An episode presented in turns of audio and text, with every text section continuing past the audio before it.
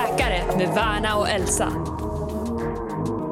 Idag är det en snöig dag i Stockholm och jag precis kommit hem från jobbet och jag vet att Värna sitter i Varberg och du har också varit på sjukhuset idag misstänker jag. Ja, det är snöigt här i Varberg också. Det har snöat hela dagen och det är jättevackert ute. Jag älskar det. Och jag har eh, gjort min andra dag på, nej förlåt, tredje dag, det är ju onsdag idag, på medicinplaceringen under AT. Just det, kul! Hur känns det so far? Det känns kul eh, men väldigt utmanande. Eh, jag börjar med nefrologi, vilket är alltså njurmedicin och det är en av de svåraste fysiologiska eh, bakgrunden, eller jag tyckte i alla fall att njurfysiologi under utbildningen var väldigt svårt så att jag har fått repetera väldigt mycket. Men det är jätteroligt och jag har väldigt bra överläkare som är mån om att förklara och svara på alla mina enkla frågor. Mm. Vad bra. Jag tänker så här, jag har ju också, eller ja, jag är också ny på det sättet, jag har också börjat ett nytt jobb. Mm. Och jag på Stockholms centrum för ätstörningar, vilket är otroligt spännande, jag började förra veckan. Men jag tänker att alltså, nu känner jag att jag blir så frestad att vi ska gå in på båda våra jobb mer. Men det tänker jag att vi sparar det för vi har planerat att göra ett enskilt separat avsnitt där jag och Värna får prata, prata mer om våra liv och våra nya steg i rollen som ung läkare. Mm. Nu tycker jag istället att vi ska hoppa in i den här otroligt spännande diskussionen som vi haft med en läkare som har valt att fokusera på funktionsmedicin och startat upp Europas största läkarklinik på tema funktionsmedicin och eh, precisionshälsa. Och det här var ett jätteintressant avsnitt där vi fått lära oss mycket saker och nya synsätt som vi inte pratar om på läkarprogrammet. Fint, då ska vi välkomna in Peter Martin in i podden. Peter, du är läkare och har också valt att specialisera dig inom funktionsmedicin och som jag förstått det så har du varit med ja, från starten kanske till och med på FunMeds resa. Det stämmer, det var jag som, det var jag som hittade på FunMed och grundade FunMed 2014. Eh, ja. Hur skulle du själv presentera dig? Nu berättar jag vad du är yrkesmässigt, men vad, vad är du mer? Ja, eftersom jag inte har fyllt 60 år än så säger jag att jag är 50 plus. Eh, och eh, jag bor utanför Göteborg och har gjort det egentligen hela mitt liv.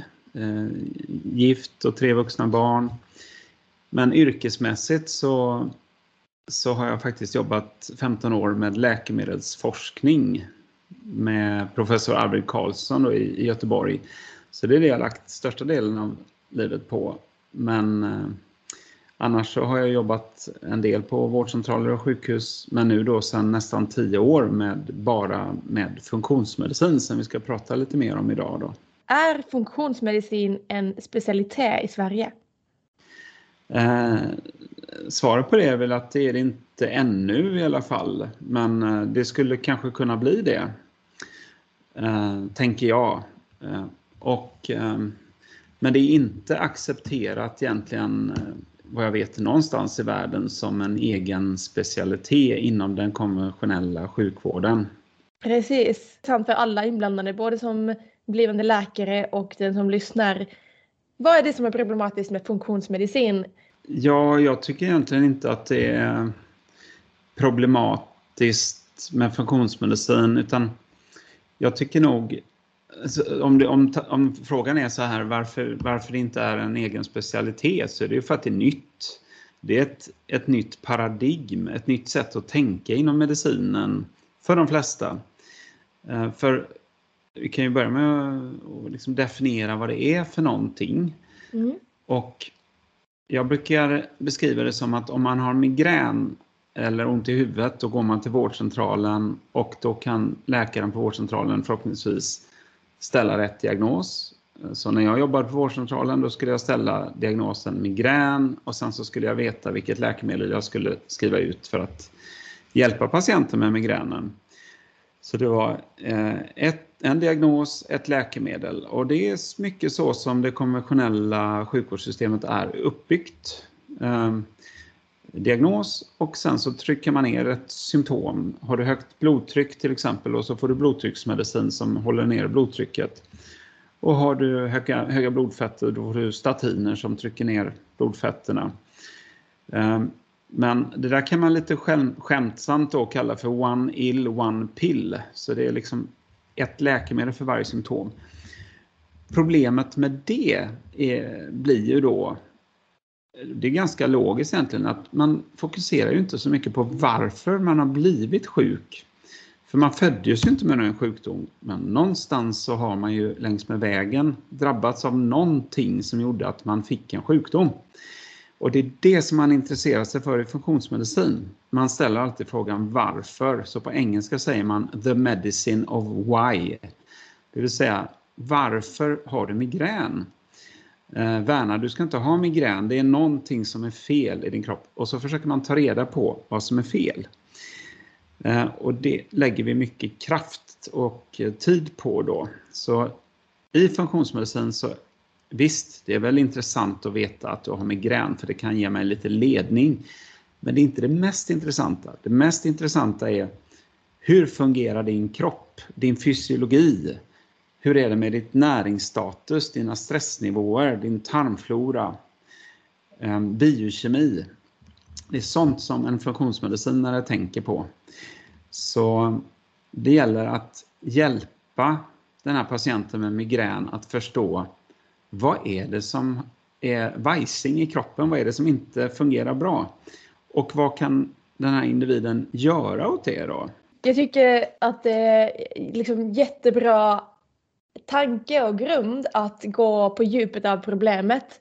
Men ur medicinsk synvinkel så tycker jag att det, problemet blir att man kan aldrig säkert säga att det beror på det man... Säg, säg nu att jag skulle ha sovit dåligt och också skulle äta dåligt. Man kan liksom aldrig veta att det är exakt en sak som vi eh, hittar i min livsstil som exempelvis skulle kunna ge mig huvudvärk. Mm. Om du förstår vad jag menar. D däremot och också eh, nu är det huvudvärk kanske eh, lättare exempel men det är också väldigt mycket genetiskt. Det kanske inte har hänt någonting i mitt liv utan det kanske är redan kodat i mitt genom. Och då mm. kommer vi absolut inte kunna se det utanpå. Nej. Ja. ja men det är ju bra eh, invändningar tycker jag. Men om vi börjar med den andra frågan här om det är genetiskt så är det ju ändå så att man enligt Världshälsoorganisationen till exempel så, så är, skulle vi kunna förebygga 80% av all hjärt-kärlsjukdom, diabetes, fetma. Det säger WHO. Eh, mm. 40% av all cancer säger de att vi kan förebygga så det är, liksom, det är ju inte så att den, när vi får fler autoimmuna sjukdomar, en fetmaepidemi, det är inte bara gener som har ändrats förstås, utan det är ju någonting i vår miljö. Yeah. Sen, sen håller jag med dig om att, att det är väldigt svårt att bevisa i funktionsmedicin om jag visar på 15 saker i min patients blodprover, urinprover, avföringsprover, livsstil, allt det här som vi kartlägger väldigt noggrant. Och så rättar patienten till det med min hjälp och hälsocoachens hjälp som vi också jobbar med.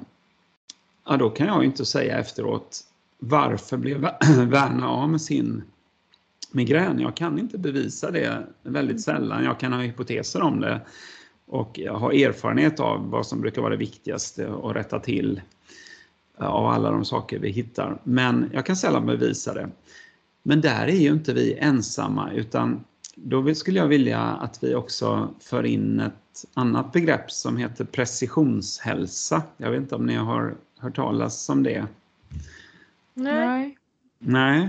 Eh, det är väl så pass nytt så man lär nog inte ut det på läkarutbildningen än kan jag tänka mig. Men ett och ett halvt år sedan så skrevs det i Läkartidningen om precisionshälsa och det är vägen framåt. Och det, det kan ni googla bara så kommer ni se att det finns eh, stora institutioner i Sverige som jobbar för precisionshälsa. Och då tänker man, är det precisionsmedicin? Ja, inte riktigt. Precisionsmedicin är ju att man ska till exempel kunna göra mer effektiva läkemedel som riktar sig mot en cancerform. Så om jag har en patient som har fått en viss cancer så kan man liksom kartlägga det med DNA etc. Eh, och faktiskt göra, se till att jag ger rätt cancerläkemedel till rätt patient med precision istället för bara... Ett annat exempel är på, till exempel på vårdcentralen. Om jag har någon som har depression så, så ger, kanske jag tänker nu, nu ska du få escitalopram här, för det ger jag mot depression. Men jag vet ju inte vem som kommer att ha nytta av det eller vem som kommer få biverkningar och impotens och allt vad det kan vara. Eh, men det är i framtiden kanske man med precisionsmedicin kan förstå liksom genom att kartlägga mer. Vem vet, med blodprov eller med eh, formulär eller vad som helst och förstå vem ska ha escitalopram, vem ska inte ha det. Eh, så det är precisionsmedicin. Vi har en sjuk människa som vi kan behandla med precision. Men då har, ju, då har man ju förstått att ja, men vi kan ju inte bara jobba med sjuka människor med precision. Vi måste jobba med precision även prevention.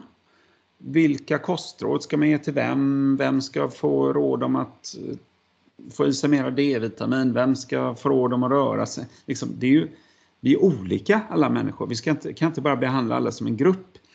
Så pre, begreppet precisionshälsa är övergripande då, så under precisionshälsa ryms det prevention med precision, precisionsmedicin med cancerläkemedel eh, till exempel och, och, i framtiden mycket bredare än så.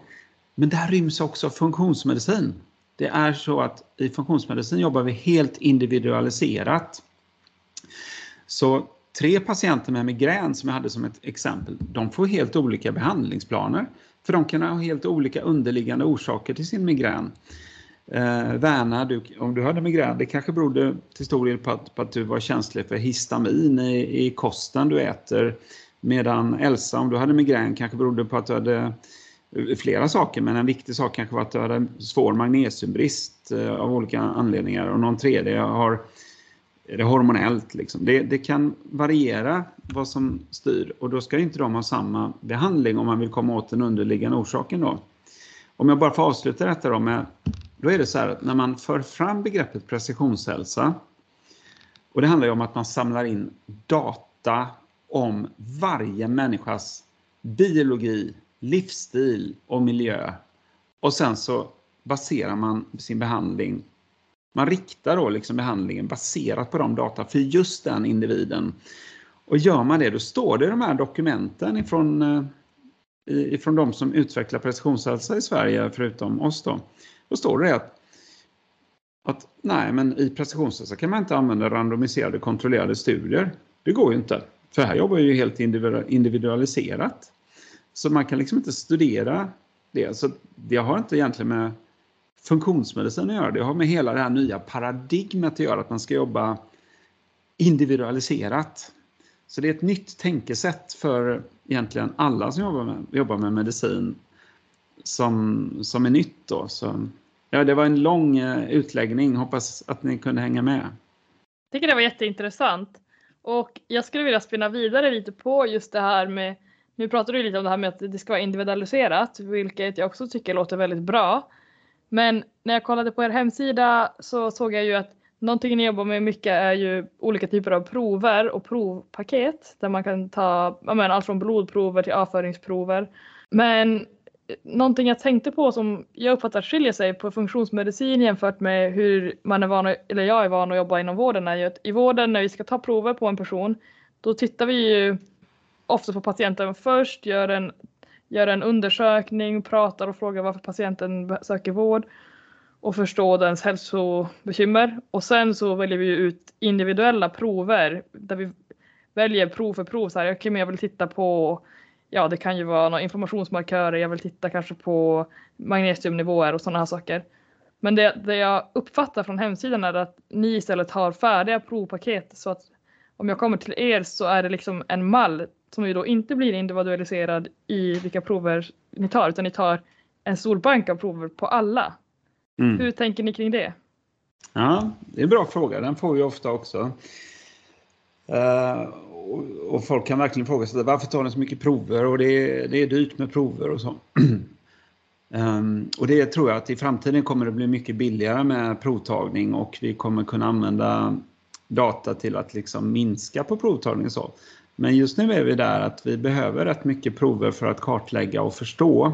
Eh, för vi, man ska vara ödmjuk, liksom. kroppen är väldigt komplex och vi förstår verkligen inte allting. Men vi kan förstå väldigt mycket.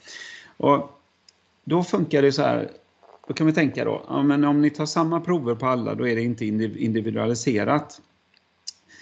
Eh, jo, men då, då resonerar vi så här att Ehm, om man tillhör arten Homo sapiens så finns det vissa mätvärden i vår fysiologi som behöver ligga inom vissa om, mätområden.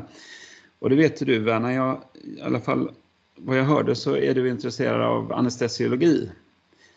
Ehm, och då vet du vad jag pratar om. Anestesiologi är liksom fysiologi i realtid. För er som lyssnar som inte är utbildade om detta så är det liksom att man, man Anestesiologi är ju narkosläkare som ser till att folk när de är sövda eller de ligger på intensivvården så håller man liv i dem och då vill det verkligen till att man vet att de andas lagom mycket, njurarna funkar och levern funkar och det är rätt blod, eh, surhet i blodet etc. etc. Där går det snabbt, det är liksom minuter och det är viktigt att hålla kroppen i eh, optimalt skick, liksom, eller hur?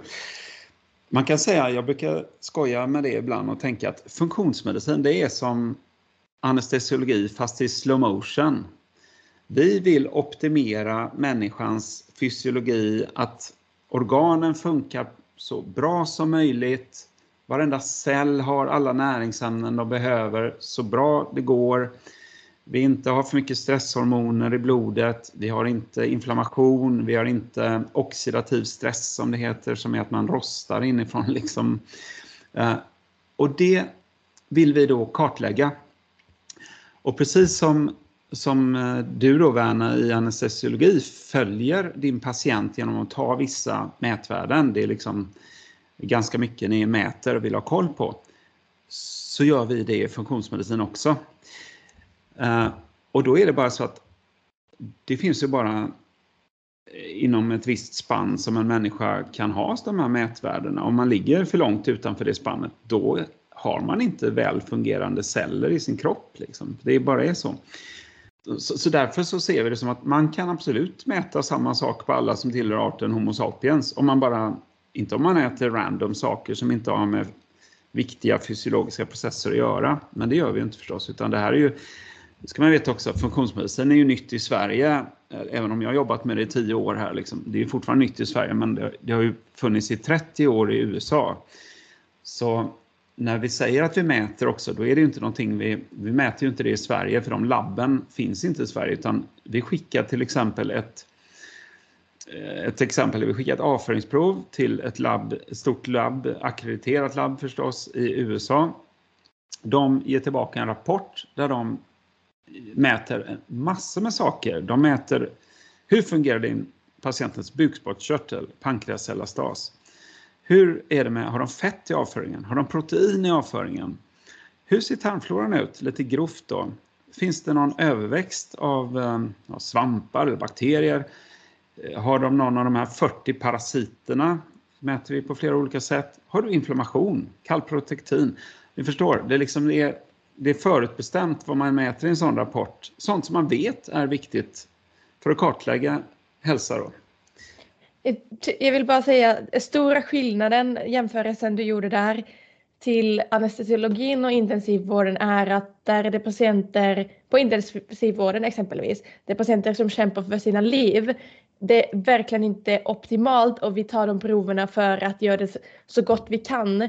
Men det är verkligen inte en optimal, det är ändå inte optimalt för, för patientens eller personens fysiologi skillnaden till funktionsmedicin där det ofta är personer som är ändå helt friska, uppegående, lever sina liv.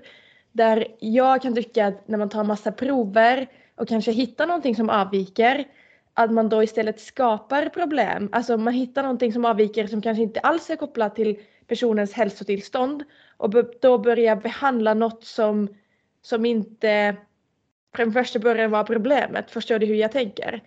Ja. Kanske patientens tarm fungerar jättefint och har inga avföringsproblem och så hittar man kallprotektin. Jaha, vad ska vi göra med det här nu då? Liksom, hur värderar man eh, vad som är viktigt om det är flera prover som avviker? Och också för att vi vet att eh, de här referensintervallerna vi har är ju skapade av en 95-procentig konfidensintervall där det är ändå vissa individer som ligger på ytterkanterna.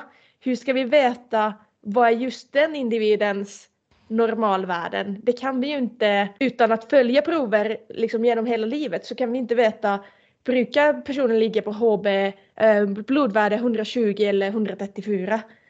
Vad är liksom, ja. Så det är flera saker som jag ser som, som problematiskt genom att ta massa prover. Mm. Om man är helt frisk då. Just det, jag, jag älskar att du ifrågasätter Verna. Det är så som vi liksom utvecklar och uh, det, det, tror jag gagnar lyssnarna av podden också. Att, att hade ni hållit med mig så hade det inte blivit så intressant. Men uh, alltså bara. Men, men jag ska jag börja och, och prata om din första fråga där som mm. du jämförde liksom med folk som kämpar för sina liv. Och då kan jag faktiskt Eh, Eh, säga det att det är många som inte riktigt vet vilka som är våra kunder på FAMMED. De flesta har ju faktiskt varit runt i konventionell sjukvård i alla möjliga specialistkorridorer och faktiskt gett upp. Inte att de aldrig har fått någon hjälp, men de har inte blivit, blivit av med sina besvär. De samlas hos oss. Eh, de samlas hos många funktionsmedicinare även i USA, England och andra ute i världen då, för att det är ju så att den vården vi bedriver är inte skattefinansierad än. Den får man betala ur egen ficka, så hit kommer ingen sådär bara av en slump och, utan de har sökt sig eh, vidare. Så jag träffar dagligen människor som har varit sjukskrivna i tio år. De har inte kunnat jobba på eh, ett år för att de har varit utmattade, de har konstiga symptom, värk i, i kroppen, allvarliga magbesvär som de inte är så allvarliga så att de får någon medicin för det, men de, de har hjärndimma, de kan inte tänka klart, eh, eksem, olika former av ja, mycket, ja, trötthet är det vanligaste symptomet. Om man tittar på tusen av våra patienter så anger 34 procent att de har svår trötthet när de kommer till oss. Svår trötthet. Och det, det behöver inte vara det de söker för, för att vi, vi ställer ju så mycket frågor, vi ställer 300 frågor till varje ny patient. Eh, så att när jag ska träffa en patient då har jag ofta en lista över vilka mycket svåra besvär de har, vilka svåra besvär de har etc. Och det är oftast en lista på över 40 symptom de har. Så det här att folk kämpar för sitt liv, det gör de faktiskt hos oss också. Eh, men det kommer också de som är mår helt bra, men de säger så här, min pappa fick cancer när han var 49 år. Jag har två barn och ett liv jag älskar. Jag vill inte få cancer, kan ni hitta någonting? Och då finns det ju så här, till exempel underliggande orsaker som ökar risken för cancer. Det är sånt som förhöjt CRP, till exempel låggradig inflammation, vet man ökar risken. Metabol ohälsa, förhöjt insulin, blodsocker, oxidativ stress, till exempel lipidperoxider, någonting vi mäter på alla patienter. Är det högt så hänger det upp med en massa olika sjukdomar. Har du svåra näringsbrister, ehm, eller en mängd olika sådana, det påverkar kroppen väldigt negativt i längden. Ehm, så, så att jag tror att bilden behöver nyanseras där, liksom vilka vi träffar. Och det är de flesta är ju verkligen inte friska, de är, de är sjuka. Liksom. Så det, det, och då, och då, då kan man tycka, men det, då, om jag har träffat någon med migrän, då räcker det väl då att jag, jag mäter tre saker på dem och så ska jag ta reda på vad orsaken var. Nej, men kroppen är mer komplex. Det är inte så lätt att, att det kan finnas många olika underliggande saker. Det, det är, och vi är så unika, vi är lika olika på insidan som vi är på utsidan. Liksom. Eh, vi är unika personer, vi har helt olika eh, genetik när det gäller hur vår ämnesomsättning funkar till exempel. Men om jag får gå in på en, eh, din andra fråga Mm. eh, så är det här med också optimala värden. Att de kan vara, vi vet ju inte hur en människas optimala värde är. Ja, eh, om jag tänker då, vi kan ta något exempel. Om någon har, det finns ett ämne som heter homocystin till exempel. Känner ni till homocystin? Eh, Det, det mäter man i blodet. Jag kommer ihåg att, att det är ett prov, men jag kommer inte ihåg vad, det, vad syftet med provet är. Nej, liksom, jag är så hemmablind för vi mäter det på alla och det är ofta förhöjt. Men det är ett ämne som, eh, om man har förhöjda nivåer så ökar det risken för alla möjliga sjukdomar, hjärt-kärlsjukdom, depression etc. Och Men vet- förlåt, får jag bara avbryta? mm, Du säger att, att det ökar risken för de här sjukdomarna. Eh, Men finns det randomiserade kontrollerade studier för det eller är det, är det liksom fallstudier? Eller vad baseras den informationen på? Jag har aldrig hört det. Nej, just det. Dels så finns det stora, stora studier där man har mätt massa saker i stora delar av befolkningen då och då ser man att de som har högre homocystin de tenderar det gå mycket sämre för, liksom, de får mer sjukdomar och så. Mm. Um, och sen finns det ju sådana där man har uh, åtgärdat homocystin. För, för varför blir det högt då? Ja, nå, Mm. Den vanligaste orsaken är att man har brist på B-vitaminer som B12, folsyra i blodet. Det är det vanligaste och då ser man en koppling. Men det finns också andra anledningar och jag tror inte ens vi förstår alla anledningar varför det är högt. Då. Så då, då vet man att om man åtgärdar B12 och folsyra så kan man ju då få ner homocystin. Sen, sen kan det ha positiva effekter men inte alltid fullt ut. Kanske. Men, men en poäng där också då att homocystein i konventionell sjukvård, om man tittar på mitt labbprov här ifrån ett svenskt labb där vi mäter det i blodet. Då står det att det ska vara under 15. Ehm, så har man 14 så betraktas det ju som helt normalt. Men jag vet ju det att 14 är långt ifrån optimalt. Du ska ligga mellan kanske 7 och 9 om du ska ligga optimalt. Om man tittar på stora befolknings studier och så, så är det faktiskt, finns till och med studier att ju lägre du ligger desto bättre är det. Eh, eh, men så därför så, vi i våra patienter, då siktar vi på att de ska ligga mellan 7 och 9.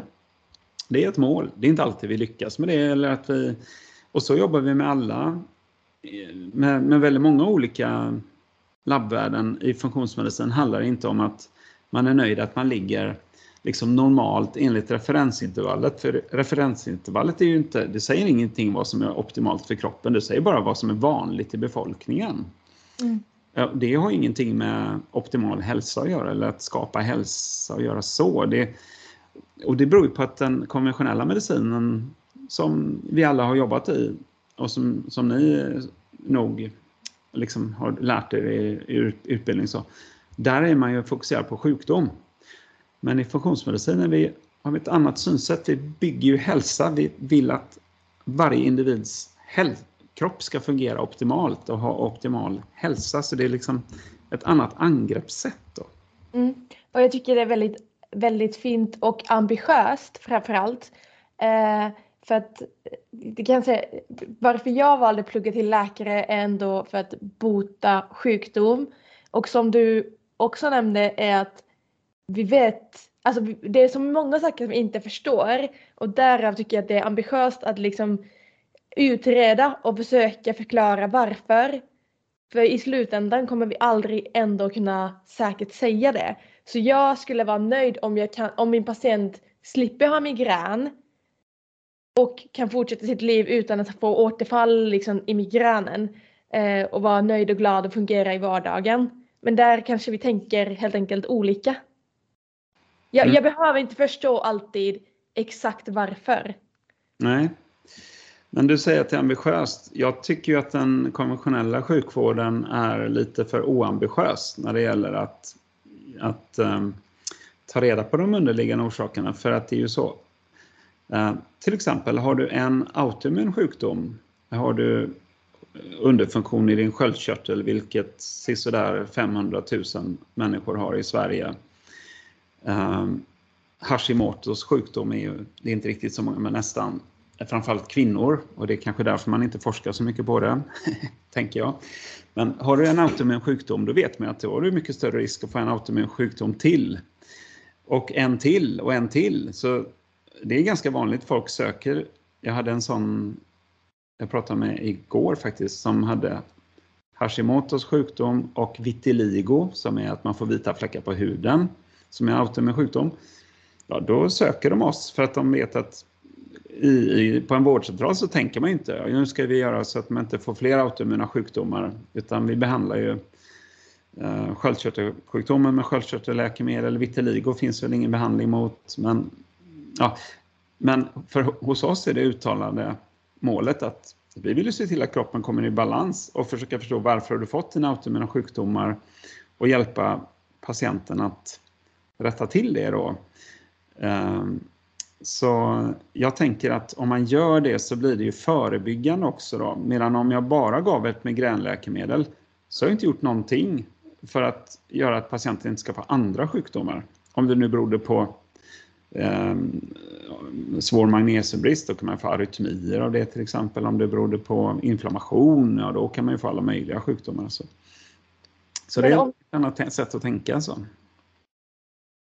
Om om en person då drabbas av flera autoimmuna sjukdomar, vet du då hur det ska göra för att personen inte drabbas av flera autoimmuna sjukdomar? Mm. Det, är, det, är ju, det är ju en logisk följdfråga, tycker jag verkligen, Verna. Liksom, men, för det kan man ju, För om man inte tror liksom att, att vi kan förstå någonting om vad de underliggande orsakerna är. Jag tror att folk är så man är ju inte van att tänka så. Alltså ja, för mig tog det flera månader att förstå funktionsmedicin när jag stötte på det första gången för snart tio år sedan. Och liksom när jag började plugga det i USA och så. För det tog flera månader att fatta det här liksom, för folk. Jag var så van att tänka diagnoser och behandla diagnosen. Och så började de prata om obalanser i kroppen. Jag tänkte, vad då för obalanser? Vad är det för skitsnack liksom? Det har jag aldrig hört talas om. Men sen började jag inse att ja, men någonstans har det gått fel. Kan man ta reda på det? Går det att ta reda på hur det har gått fel? Och nu vet jag att man kan det, inte alltid och på alla, men om man har ett om man tänker fysiologiskt så, så landar man i, då, då behöver man nästan komma in på det, att alla som jobbar med funktionsmedicin i princip eh, tänker att mag-tarmkanalen är grunden för hälsa att den fungerar. Och varför är det så? Jag vet inte om ni har några idéer om varför man skulle tänka så? Ja, alltså jag håller med att det påverkar jättemycket hälsan. Det styr mycket hormoner och man säger ju att det är vår andra hjärna exempelvis för att det är så mycket signalsubstanser som skickas via tarmen så att det kan jag tänka mig att det är kopplat till väldigt mycket sjukdom och man vet att det är kopplat till fetma beroende på vilka bakterier man har i tarmen. Och, mm. så, um, Också kopplat till näring och näringsupptag. Ja, precis. Så, um, nej men det är ju det är ju precis så som ni säger, det är kopplat till så många olika saker. Och varför är det det? Jo, det är ju som du sa Elsa, det är ju i tarmarna näringsupptaget ska ske, all näring. Så det är det sker ju ingen annanstans. Så det, funkar inte det optimalt av olika anledningar, då får man näringsbrister och det påverkar resten av kroppen. För varenda cell behöver ha vitaminer och mineraler och fettsyror och aminosyror etc. Så det är en sak. Det andra grejen är att för att ta upp den här näringen så måste ju eh, inte minst tunntarmen då, som är ett fem meter långt rör efter magsäcken, den måste ha en enorm yta. Hur ska man annars kunna ta in näringen in i blodet som ska föra hela min stora kropp. Liksom. Jo, så den ytan är ju som en halv badmintonplan. Och har man en sån stor yta mot omvärlden, då måste man skydda den eh, med ett immunförsvar, det vill säga vita blodkroppar som patrullerar där. Så det mesta av kroppens immunförsvar sitter runt tarmarna. Och vi vet att nästan alla kroniska sjukdomar har en inflammatorisk komponent. Inflammation kommer ifrån immunförsvaret. Så det blir väldigt logiskt att den här stora ytan som vi faktiskt stoppar ner 30 ton mat i, i, i, munnen liksom, under en livstid. Ja, det blir en enorm påfrestning och där bor ju dessutom en massa bakterier och svampar och virus och allt möjligt. Så det är ganska logiskt att får man en inflammatorisk sjukdom så ska man nog börja titta i mag-tarmkanalen om det kan ha hänt någonting där. Och vi, vår kunskap är väldigt lite. Jag menar, det finns ett ord som heter dysbios. Har ni, har ni fått lära er någonting om dysbios på läkarstudierna? Det har vi inte, nej. Nej, jag känner inte igen begreppet. Nej, och det är ju intressant då för, för och det kanske inte är så konstigt för det tar alltid tid för saker och ting att komma in i medicinsk litteratur och så men eh, innan, jag brukar visa en bild på det när jag föreläser, innan 2011 så fanns nästan inte ordet dysbios. Och det står ju för dys betyder dålig på grekiska och bios är liv. Men det syftar på tarmfloran att man har en obalans i tarmfloran. Det är vissa bakterier eller svampar så som har tagit över och andra som man kanske har för lite av i tarmfloran. Eh, och 2011, om man mät, lä, söker i PubMed, då, den här PubMed eh, där man, eh, det publiceras 1,7 miljoner nya vetenskapliga artiklar varje år där, så det är lite svårt att hänga med för alla som vill. Men 2011 fanns det kanske 40 artiklar om dysbios och nu är det ju liksom säkert över 4000 varje år. Så på bara 12 år har det exploderat och man ser ju då hur alla sjukdomar du kan tänka dig är kopplade till obalans i tarmfloran. Och sen exakt hur och hur man, vad man gör åt det, det är en helt annan sak. Men man bara inser att det här har ju varit en blind fläck i medicinen förut. Och eh, det spelar jättestor roll för så mycket saker. Så det, det är en enormt spännande tid att leva i och, och verka inom medicinen men det är också svårt att hänga med Mm. Jag tycker det är jättespännande. Det är kul att höra. Jag får knappt en syl i vädret mellan era lite halvdebatt. Men jag tycker, det, jag tycker det är bra frågor och spännande svar. Men jag är lite nyfiken på mer konkret kring hur ni jobbar på FunMed och med funktionsmedicin i allmänhet. För jag har förstått ju att, som du har pratat om nu, att ni jobbar väldigt mycket med att ta reda på bakomliggande orsak och koppla mycket till om man kan påverka sin livsstil, levnadsvanor, kost och sådana bitar och kanske även kosttillskott, vad vet jag. Men jag undrar om ni på funktionsmedicin också skriver ut vanliga läkemedel, till exempel blodtryckssänkande mediciner och sådana saker patienter eller om ni inte alls skriver ut läkemedel. Mm. Eh, för det första, de läkarna som jobbar på, på FunMed, de är ju vanligt är att man har jobbat som distriktsläkare i ett antal år eller i tio år något och så och så väljer man att vidareutbilda sig. Så det är inte det är liksom vanliga legitimerade läkare, distriktsläkare etc. som har valt att vidareutbilda sig. Så det är inget konstigt med det. Så det är inte så att ja, vi kan skriva ut läkemedel. Det kan vi göra. Eh, och det gör vi ibland. Men den stora skillnaden är väl att om det kommer någon med högt blodtryck som du sa Elsa, så är min första tanke inte att skriva ut blodtryck utan det är precis som i den vanliga vården. Där står också i riktlinjerna att man ska faktiskt jobba med eh, kost, eh, träning, livsstil, gå ner i vikt etc. Bara att vi är ju mycket mer, ännu mer skolade. Det är ju expertkunskap. Eh, att hur ska jag få någon att gå ner i vikt? Hur ska vi få någon att... Eh, då har vi hälsocoacher som stöttar folk i att röra på sig. Eh, men jag vet ju också att mycket av till exempel högt blodtryck, om vi tar det exemplet, det beror ju på insulinresistens. Det vill säga folk har drabbats av metabol ohälsa. Och då vet jag att med rätt kostråd så kommer folk gå ner i vikt, de kommer få ner sitt insulin och blodtrycket sjunker. Så eftersom vi, vi jobbar med det först och är skolade i det så blir det mycket mer sällan som vi behöver sätta in blodtrycksläkemedel. Men, men för, det, är liksom, det är den ena biten. Men det är aldrig så att det kommer folk till oss och så har de fem läkemedel och så säger vi nej men du tar bort läkemedlen. Nej, utan läkemedel har de ju av en anledning och de gör ju nytta. Det kan vara alltifrån reumatologiska eh, läkemedel, smärtstillande, blodtrycksmedicin, antidepressiva, vad som helst. Men när kroppen kommer i balans och när folk börjar må bra av sig själv, då är det ju så här om blodtrycket sjunker, ja, men då behöver man inte blodtrycksläkemedel. Så då får de ju ta bort det då. Så, så det är...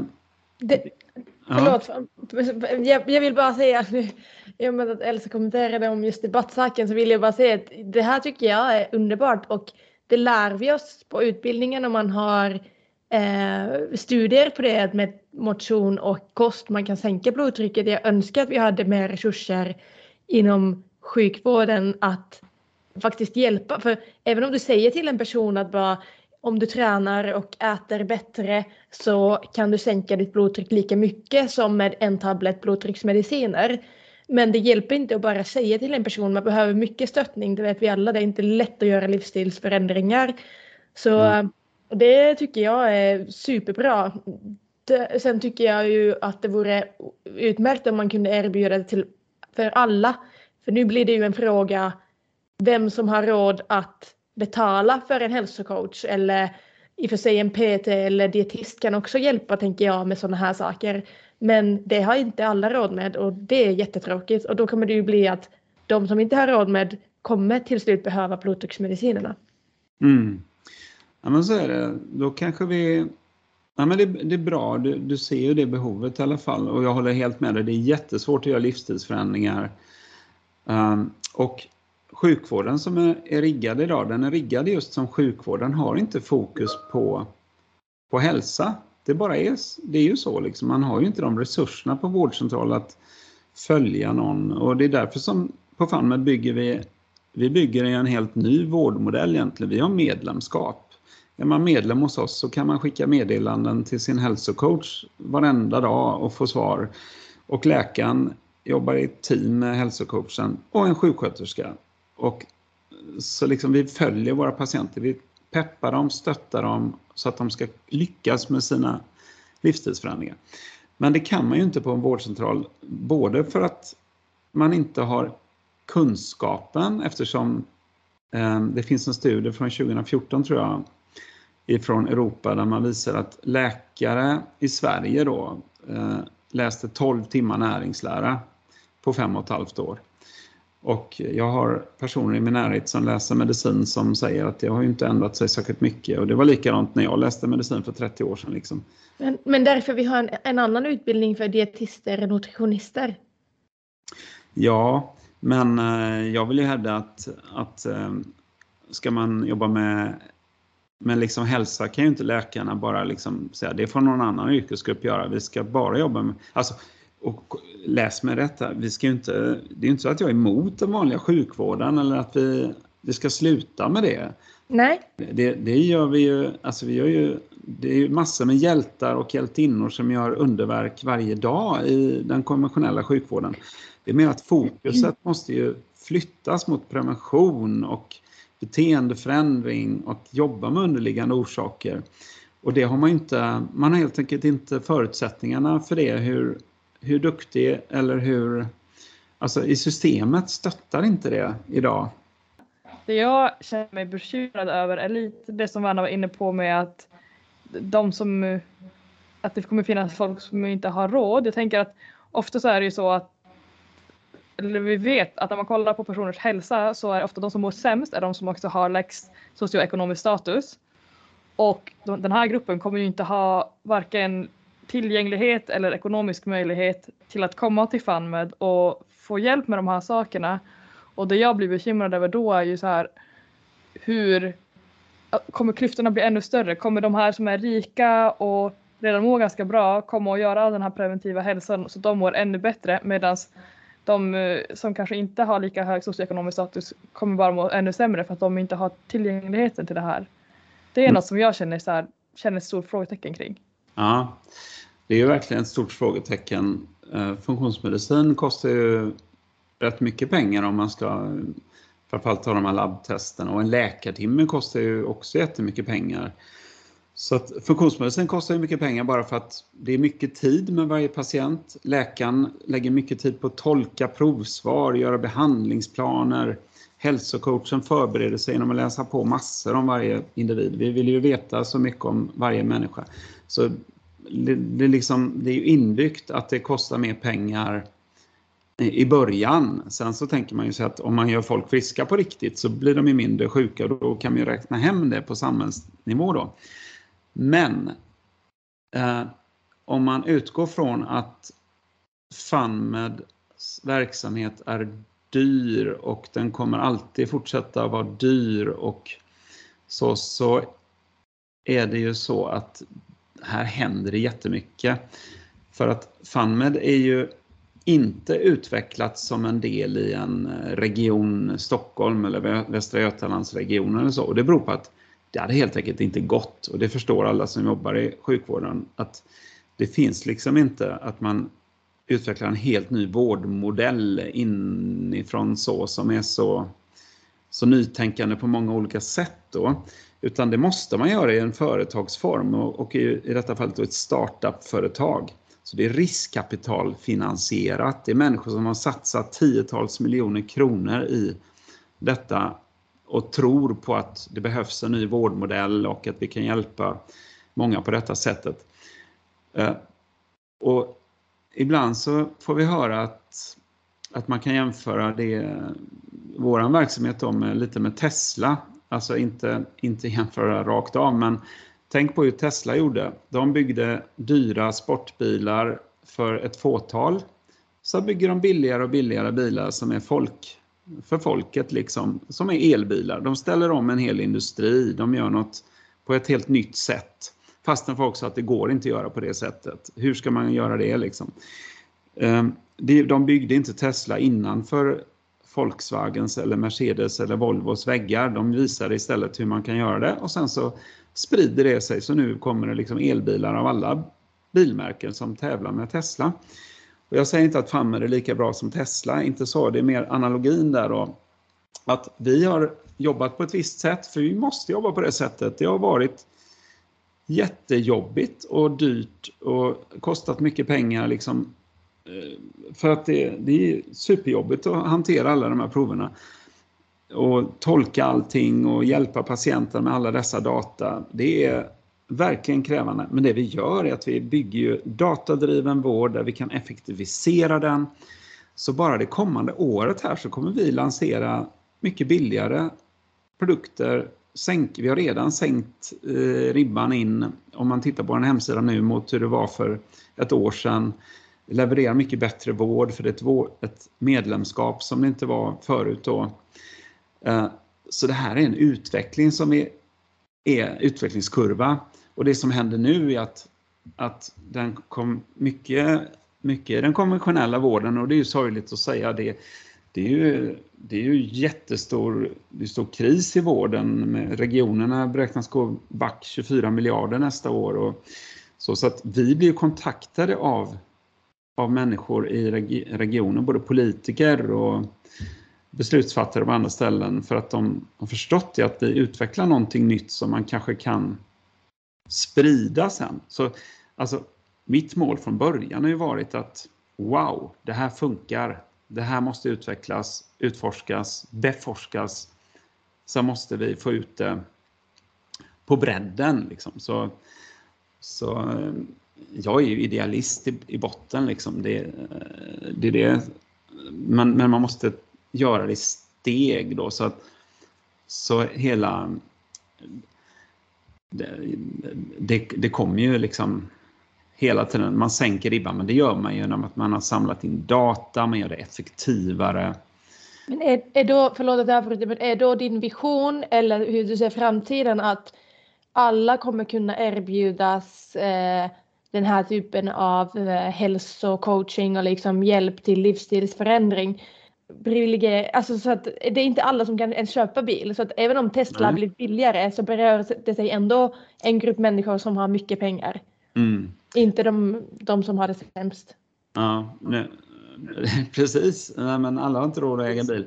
Och då kommer man in på den andra biten då. Uh, man kan ju i det fallet då, då finns ju kollektivtrafik som man kan, de flesta har råd med i alla fall då, tänker jag. Kanske inte alla, men de flesta har råd med det. Och det bygger på att det är subventionerat via skattepengar.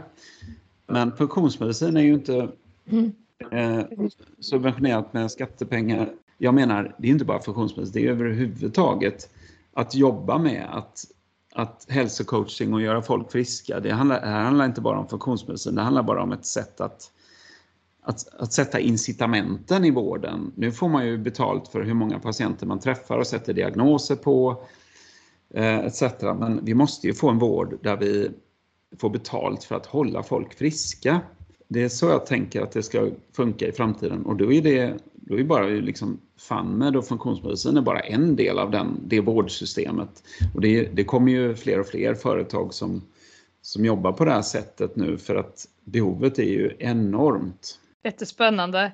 Jag ser fram emot att se vart, liksom 10 och 20 år framåt, hur funktionsmedicin, eh, vilken plats den har i vården då.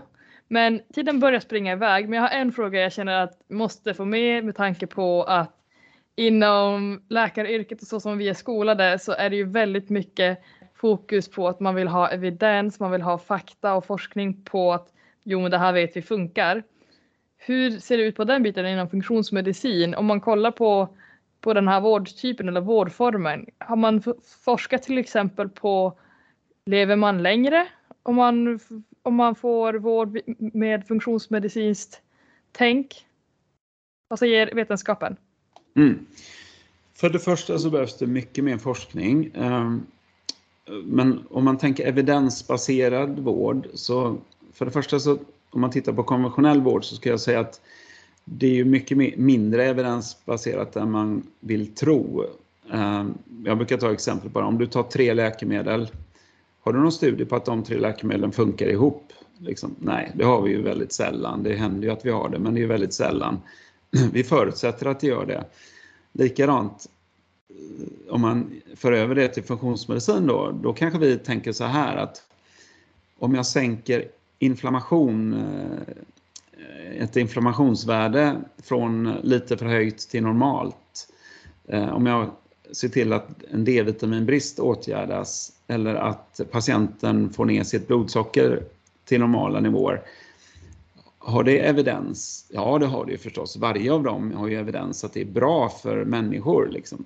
Men om jag blandar de tre då. Jag gör alla tre sakerna, Eh, D-vitamin och eh, eh, inflammation och blodsocker för en människa så att de blir normala.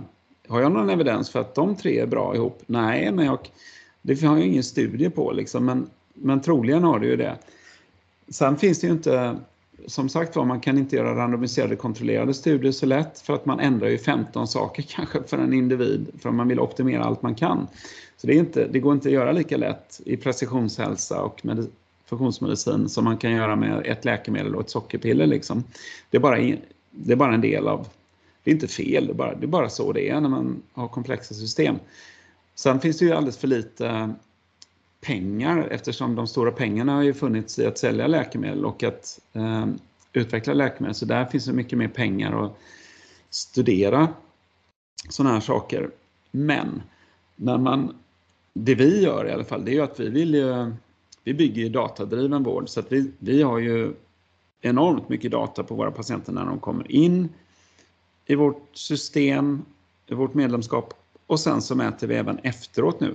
Det här med att mäta efteråt har vi inte liksom haft musklerna, det här är en utveckling som sker, det har vi inte lyckats med att få till tidigare så, så bra. För att, ni får tänka på också, varje mätning betalar patienterna själva. Mår de bra vill de ju inte lägga pengar på att mäta saker. Liksom. Så, men, men nu bygger vi in det i vårt system så att vi kommer ju kunna visa på effekter bara de kommande halvåret, året här så kommer vi kunna visa på effekter eller, eller brist på effekter. Det beror på liksom vad vi är bra och dåliga på. Så, där. Så, så det här är också en utveckling. Så det är verkligen, jag vill bara avsluta med att säga att funktionsmedicin är inte någon liksom helt mogen verksamhet. Vi har massor av saker att lära oss. Vi gör säkert en del saker fel och vi gör saker som vi bara tror är bra som kanske inte är så bra. Men det behöver vi ta reda på det är inte fel på funktionsmedicin, det är inte fel på precisionshälsa, men precis som den vanliga vården så måste vi ifrågasätta det, bli bättre och bättre. Eh, men jag tror starkt på konceptet att vi gör hela befolkningen friskare på riktigt, att deras inre maskineri fungerar bättre på riktigt, att de har en mer hälsosam livsstil etc. Att vi stöttar dem i den förändringen. Och det kommer ju fan med vara en, en del av, men jag hoppas att det kommer många, många fler, inte minst inom vården, om det nu är läkarstudenter som lyssnar på er eller läkare eller sjuksköterskor eller andra inom vården. Så jag tycker bara det är kul om det är fler och fler som intresserar sig för det här och börjar tänka på det här sättet. Liksom. Sen förstår jag att det är ett stort steg. Och jag vill bara öppna också, är det någon som vill komma och inte minst läkare, så här, gästa oss på FunMed, var med oss. Vi är helt öppna med vad vi gör. Vi sprider gärna, vi kommer ut och föreläser för vårdcentraler. Jag har pratat för läkarstudenter och vi är ute och pratar mycket på många företag och så. Så vi är väldigt öppna för att liksom, diskutera de här frågorna också.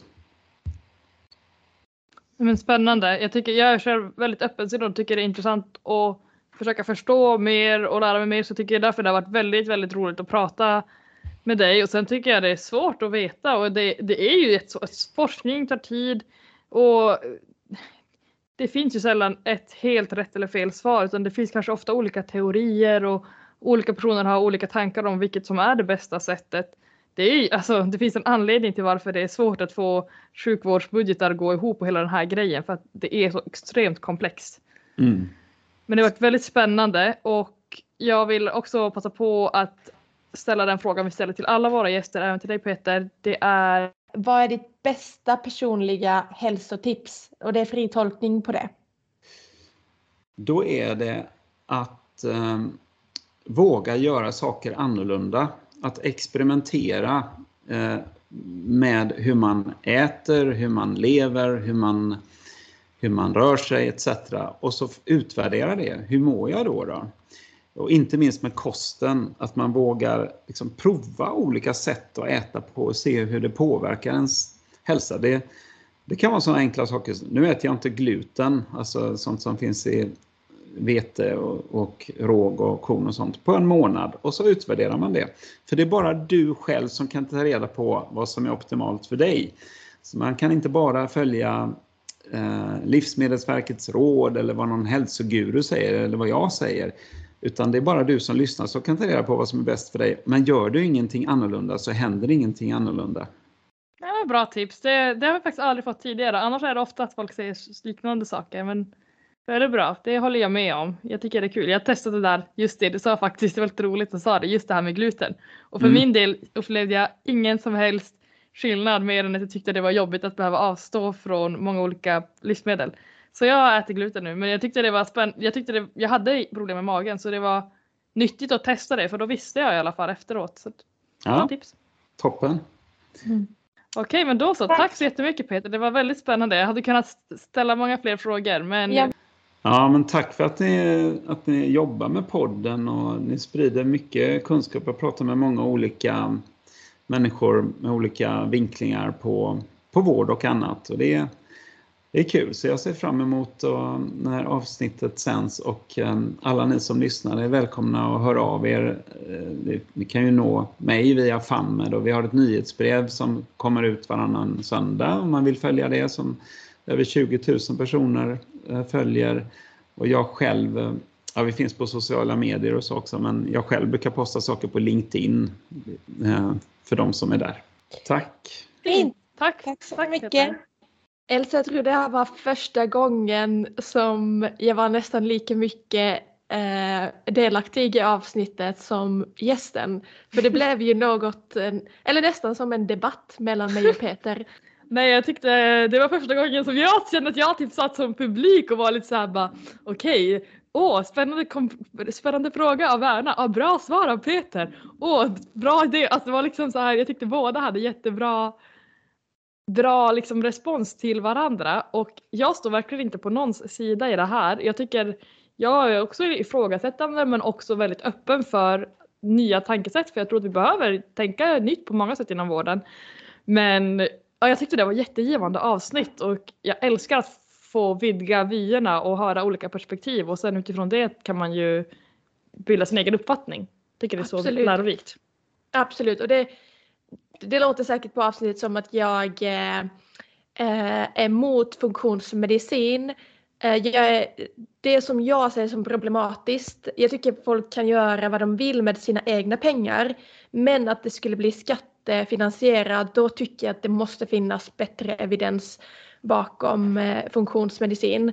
Och eh, ja, jag är öppen om, om någon eh, vill fortsätta diskutera så vet ni att ni kan hitta och skriva till mig antingen på Lyckas läkarens Instagram, vår mail eller på mitt privata Instagramkonto om eh, jag sa något som ni inte håller med om eller om ni blir triggade. Jag blev triggad av Peter kan jag erkänna. Framförallt när han jämförde anestesiologi och eh, funktionsmedicin. Eh, fortsatt, när jag klippte avsnittet så kände jag bara oh, det här kändes inte bra. Vet Men... jag lyssnade igenom det efteråt, för jag brukar ju alltid lyssna när du har klippt. Då kände jag igen bara, åh Värnamo inte bra.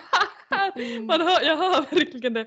Men ja, ja, jag vet inte, jag har typ inga kommentarer om det. Jag är en liten mjukis i sådana här frågeställningar. Jag förstår hans liknelse, men jag förstår också att funktionsmedicin och eh, anestesiologi, det är väldigt långt ifrån varandra för att anestesiologi är ofta på liv och död och funktionsmedicin jobbar ju med, mycket med de som kanske redan mår ganska bra och eh, vill må ännu bättre och optimering på en Exakt. helt annan population höll jag på att säga. Ja. Nåväl, ja. jag tycker att vi går, lämnar det och det vore jättekul om de som har lyssnat på avsnittet och har tankar om funktionsmedicin att få höra fler, fler personers ås åsikter och gärna Alltså både de som jobbar i vården och de som inte gör det. Det är jättespännande. Jag är, alltså, som jag sa i avsnittet, jag är så nyfiken på om vi kollar fram 20-50 år, kommer funktionsmedicin vara en trend som har dött ut eller kommer det vara typ en del av sjukvården eller ah, jag känner att jag har, vet, har faktiskt ingen mm. aning. Mm, mm. Nå, vi kan gå eh, in på veckans eh, lyckopiller och killer och jag tycker vi börjar med lyckokiller. Och jag kan börja med det. Och det handlar faktiskt eh, om det handlar om nedskärningar om, inom sjukvården då jag nu har börjat på medicin som jag sa i början och även faktiskt under kirurgin och hela den här hösten så minskar man hela tiden vårdplatser och det handlar inte om att vi inte har liksom sängplatser på sjukhuset. Sängar finns ju alltid. Utan det handlar om eh, en brist på sjuksköterskor. Det är min stora lyckokiller. Det är jättejobbigt att vara ung läkare och liksom på varje dag se lyssna och få mail om hur platsläget är på minus och det är överbeläggningar och man måste skriva ut alla patienter som bara man kan. Eh, bara de som liksom verkligen, verkligen behöver inneliggande vård ska vara, finnas på sjukhuset och ibland skulle man vilja optimera lite till. Eh, men ja, så det är jättetråkigt och det är en stor, stor utmaning eh, vi har inom sjukvården och en enskilt person, eh, exempelvis jag som AT-läkare kan inte påverka så mycket utan det ligger främst på polit politikernas händer och jag vet inte hur det kommer se ut om några år eller så. Jag hoppas att det går åt bättre håll men det gör det inte just nu i alla fall. Nej, alltså det där har jag hört om många gånger och upplevt och allting så att jag det går ju lite in på avsnittet, alltså hur ska vi få vården att räcka till? Och mm. jag tycker det är jättetråkigt att det handlar om just sjuksköterskor, att det är en utsatt yrkesgrupp eller vad man ska säga. Mm. Ehm, men ja, jag har ingen aning hur det kommer lösas och man kände sig väldigt hjälplös i situationen, vilket suger. Och vilket jag ty tycker är en sån grej som jag tror både för mig men också för hela det stora samhället är en, en anledning att jag vet att det, jag, jag hörde någon statistik, jag minns inte exakt, men det var typ att hälften av alla unga läkare känner att de funderar på att byta yrkesroll och jag tror sådana här saker spelar stor roll när man känner att man inte har bra förutsättningar för att göra ett bra jobb för mm. att patienten typ inte, man, man måste skicka hem dem fast de inte borde skickas hem och sådana saker. Det, det är inte bra. Nej. Uh, men ja, uh, usch, ja, man blir bara ledsen av att tänka på politik och samhällsgrejer. Jag förstår inte ja, hur vi ska lösa detta. Nej. Jag blir, jag blir trött, trött av att tänka på det. Ja, man får bara fokusera, ta en dag i taget och eh, göra så gott man kan. Och stå på, stå på sig också. Alltså vill jag inte skicka, jag kommer inte liksom skriva under och skicka hem en patient om jag inte håller med om det. Eh, då får någon gå över mitt huvud, någon överläkare eller så. Eh, Så att man ska inte heller liksom känna sig pressad. Man måste tänka, ja, jag kan inte lösa det här, jag kan bara ta hand om de här människorna som finns här i min... Mm. Men eh, ska vi, vi kommer inte lösa det här på Nej. detta outrot så att vi kan fortsätta med din lyckokiller tänker Ja, vi kan deppa vidare med en till lyckokiller. Och då tar jag någonting som är också jobbrelaterat. Nämligen på mitt jobb nu, jag jobbar med då ätstörningar och jag jobbar bara med barn och ungdomar. Och jag blir så ledsen över att höra hur en del ungdomar behandlar varandra. Och det här fallet handlar om mobbning, både på sociala medier och i skolan. Hur man kan... Alltså, varför vill man vara så taskig mot varandra? Jag förstår inte. Vad, vad är det som har gått snett? Men man, det är inte helt ovanligt att folk hamnar i olika psykiska ohälsor, till exempel ätstörningar, på grund av att de blir utfrysta, mobbade av andra människor. Varför kan vi inte bara vara snälla med varandra?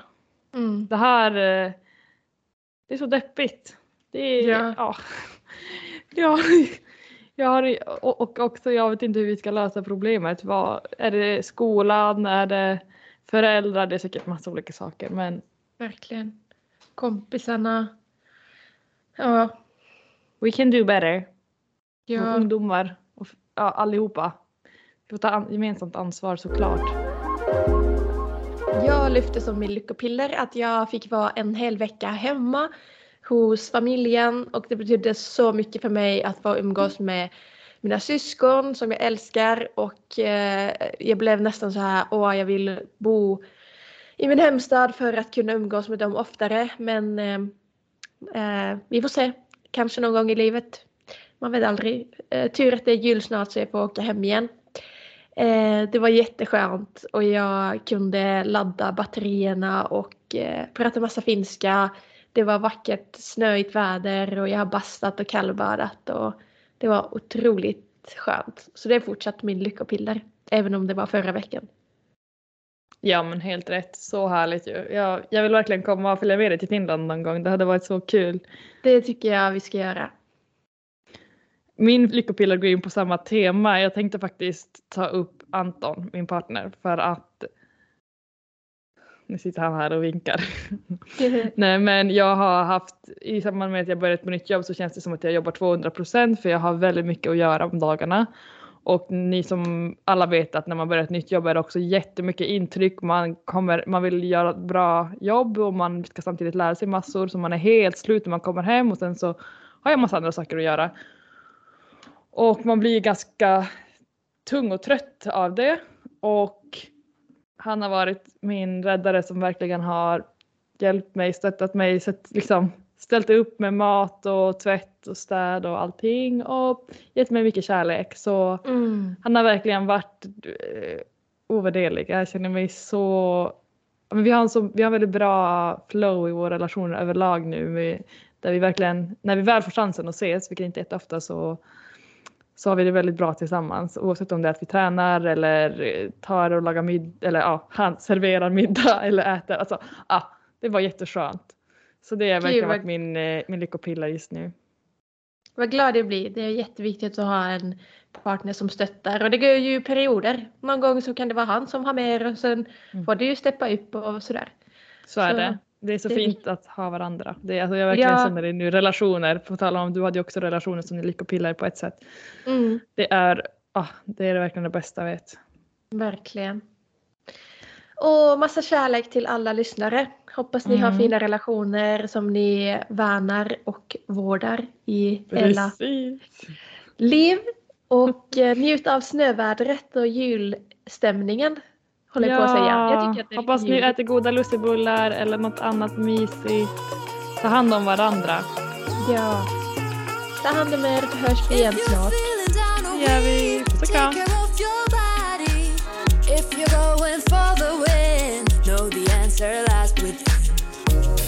Lyckans läkare med Värna och Elsa.